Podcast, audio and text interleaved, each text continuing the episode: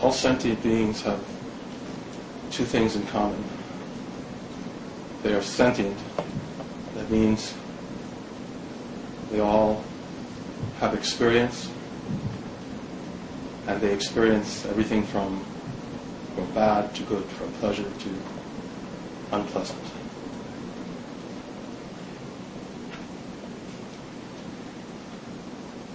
And in addition, all sentient beings seek pleasure and they seek to avoid harmful things, things that are painful, things that cause suffering, things that lead to suffering. In their quest for pleasure, in this realm, the terrible and tragic result of that is that sentient beings produce more and more suffering for themselves and for others. We here are sitting in this room because, in addition to those two things, we have realized two other things.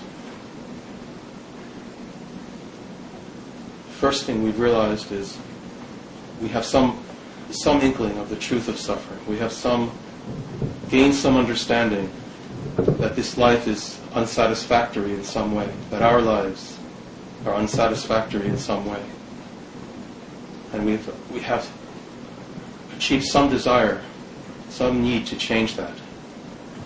And secondly, all of us in some way have encountered the teachings that are called the Dharma, whether through a particular teacher, through our, our reading, our study, through, hearing something.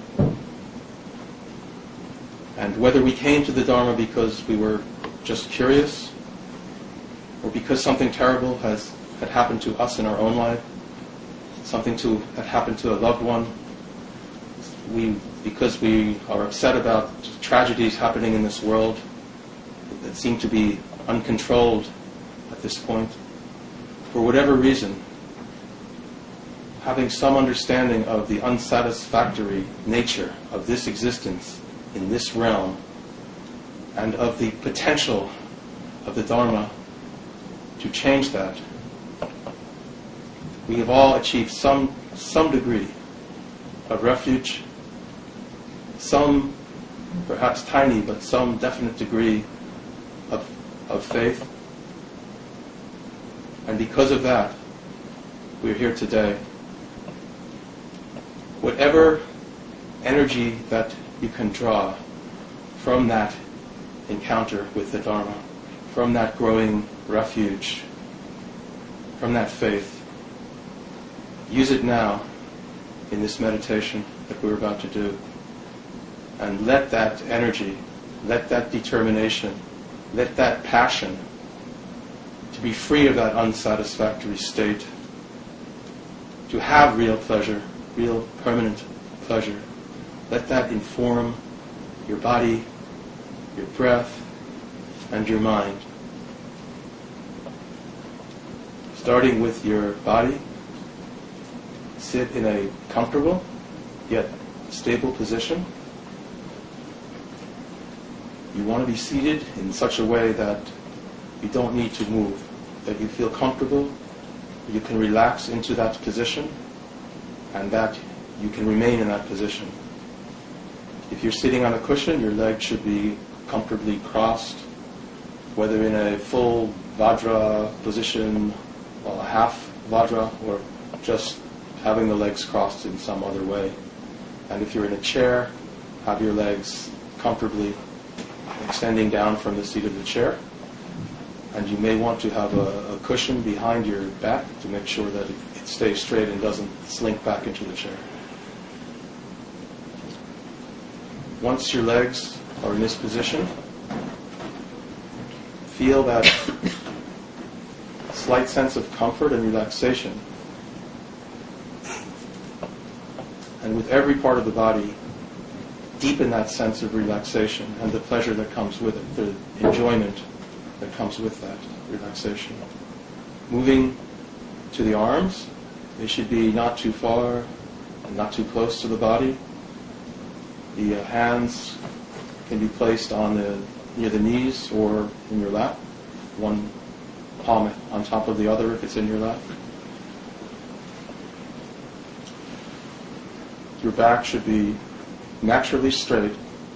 We all have different curvature of our spines, so we shouldn't try to artificially straighten our back in any particular way, but make it make sure it's naturally straight and stable. And once you leave it in that position of natural straightness, it should stay there for the duration of the meditation. Your shoulders, just let them go. If you have tenseness in your shoulders, you can push down on your shoulders to, to intentionally contract them down and then just let them go. Head and neck should be centered, not listing to the left or to the right. And if you were to, to fall asleep in this position, you would want them to, you want the head and neck to be in the same position when you woke up. Try to put them in the most stable position that you can.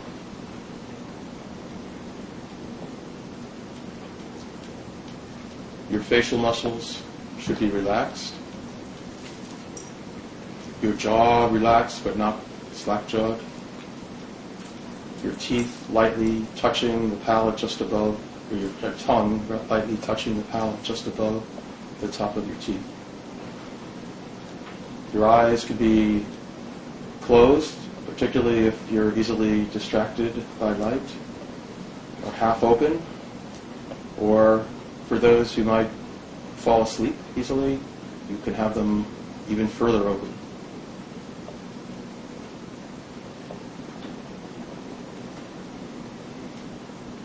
Now, check your body and see if all those components are comfortable and stable.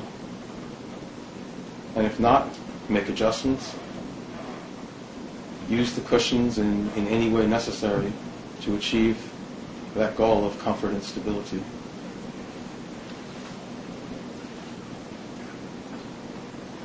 And again, feel a sense of growing relaxation in your body as you have put it in a position where you can remain for the duration of the meditation and where it is comfortable and stable. Now turn your attention to the breath. Don't intentionally try to breathe. Just be aware of the uh, air coming in through the tip of the nose when you're breathing in and leaving through the tip of your nose as you're breathing out. And be aware when you're making an in-breath, when you're making an out-breath. And begin to take an unusual interest in the breath.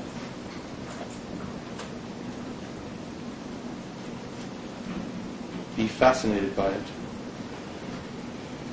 If you have other thoughts, other distractions, just gently bring your mind back to your breath. Don't try to actively screen them out.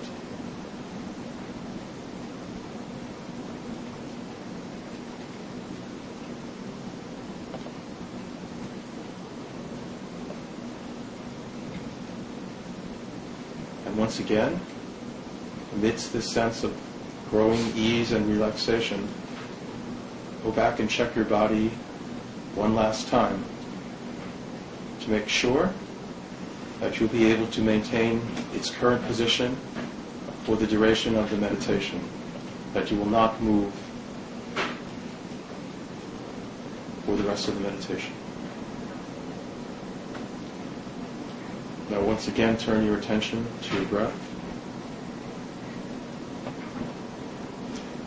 And beginning with the out breath, and ending with the in-breath, with that forming one cycle, and focusing to a greater degree on the breath, to the exclusion of everything else. Count 11 full cycles of breath. Your only job is to be aware, breathing out and breathing in. Do that 11 times. If you forget which breath you're on, start again from the beginning.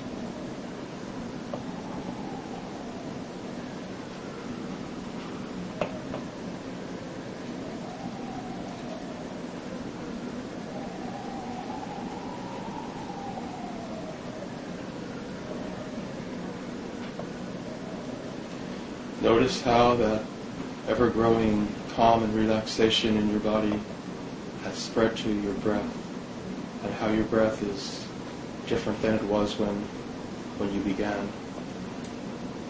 Perhaps a little bit longer, a little bit lighter. And continue to deepen your relaxation. And start to become aware of your mind and what's happening within your mind.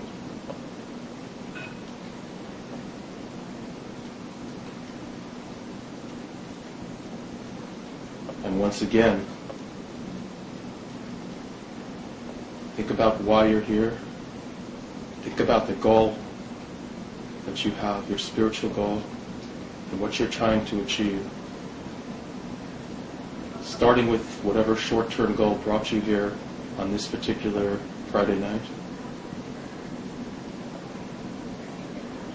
And then expanding that out to the, the highest spiritual goal that you could possibly imagine.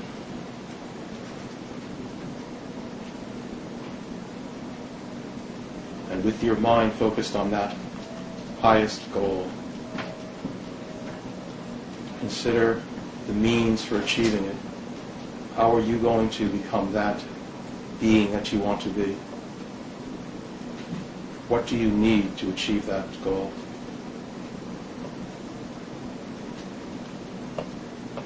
What kind of being could help you to achieve that goal?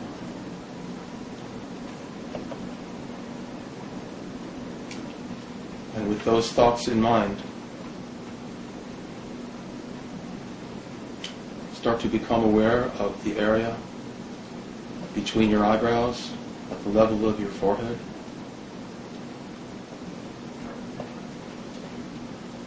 And see and feel the presence of a being that's capable of guiding you to that goal, of a being that has itself achieved that goal, that only wishes and takes incredible delight in teaching you how to achieve it, in a being that you can rely on for protection. This being is appearing approximately one prostration distance in front of you, entirely made of light, appearing that way solely for your benefit, looking right at you and smiling, only wishing to teach you. This is the means for you to achieve your goal.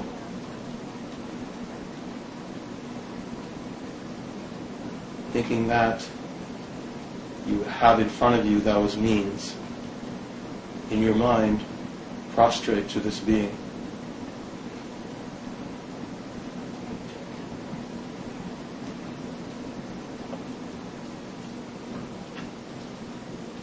And then thinking about what the nature of what this being is, what it teaches, and the, all of the beings that teach this, this doctrine. Take refuge in the three jewels.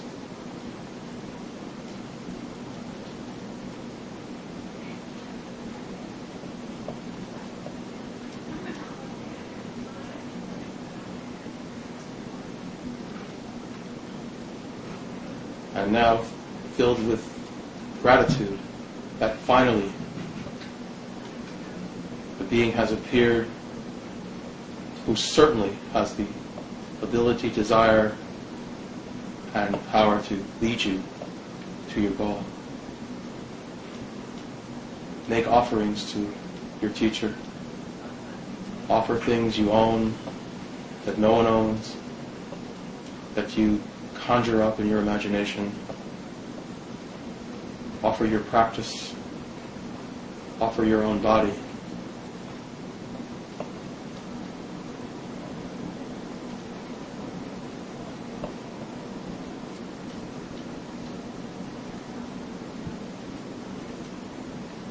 Having made offerings to your teacher, consider why your teacher's status and yours are, are different.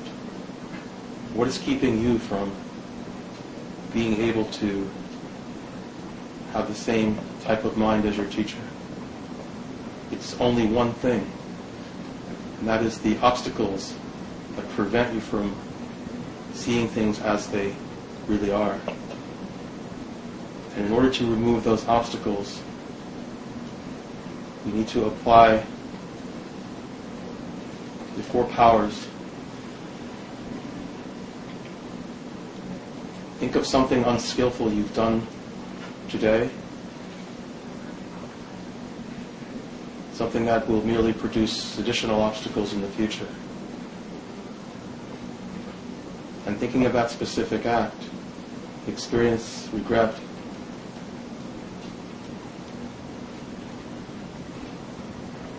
And then for some definite period of time, promise to yourself that you will not repeat that act.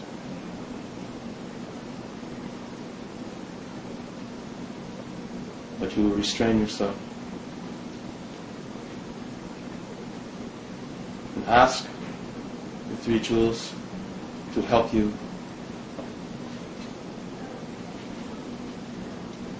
take refuge again And lastly, in order to make up for that act and to counteract it, to counteract the potential created by it, think of something that you can definitely achieve, that you can definitely do to make up for it, which takes some effort but not, not a great deal and is not a great hardship. And resolve to do it.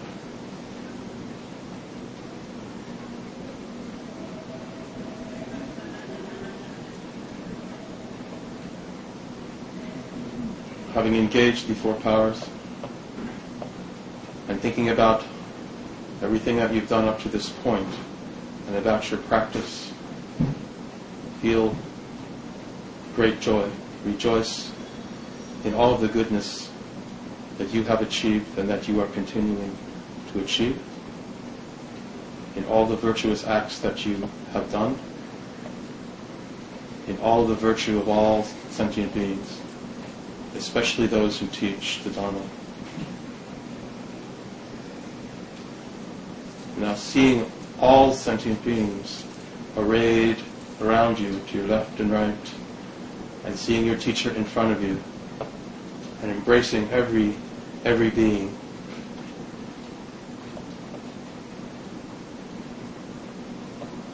Realize that the teacher is connected to all of the enlightened beings and seeing this clearly, the teacher in front of you, ask the teacher to stay and help every being, every being seated in this immense amphitheater containing all sentient beings. Ask the teacher to stay in this realm until every one of those beings has completely eradicated their suffering and all of the causes for their suffering. Ask the teacher to teach the Dharma to help every being.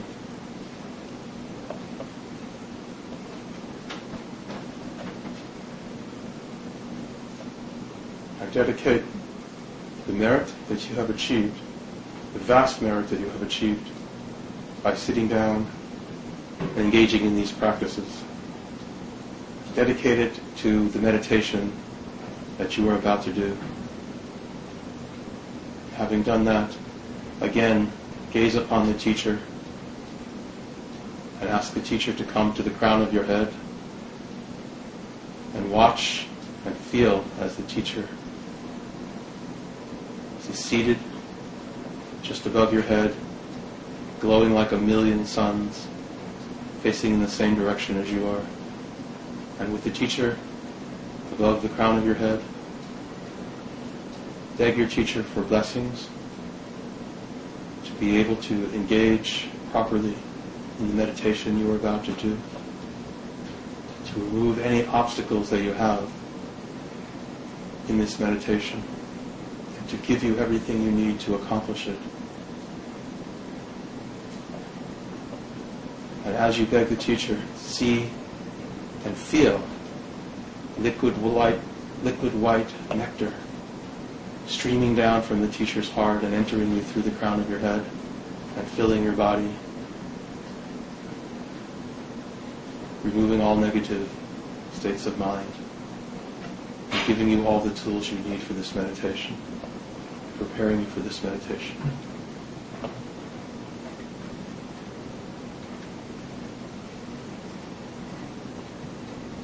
Continue to beg the teacher for more blessings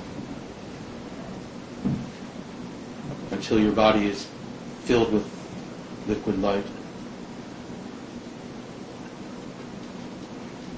Until you feel a sense of confidence that the obstacles to meditation have been removed and that you will achieve some degree of success, whether in being able to breathe a little bit more easily, in having a better posture, in seeing the object a little bit more clearly, in feeling a greater degree of bliss or joy.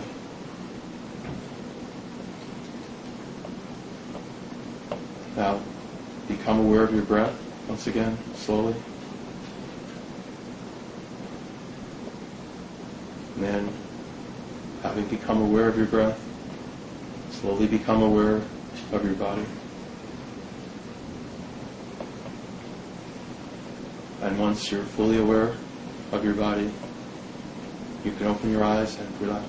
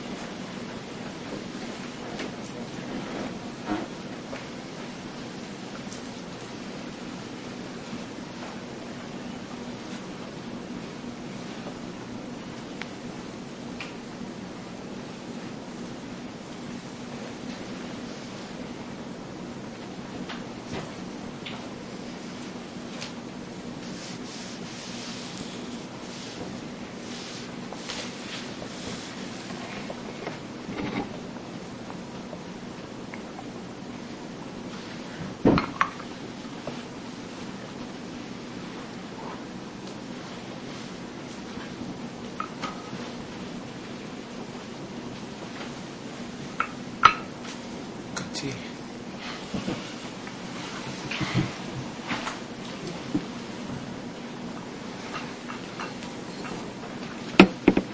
If this becomes a tradition,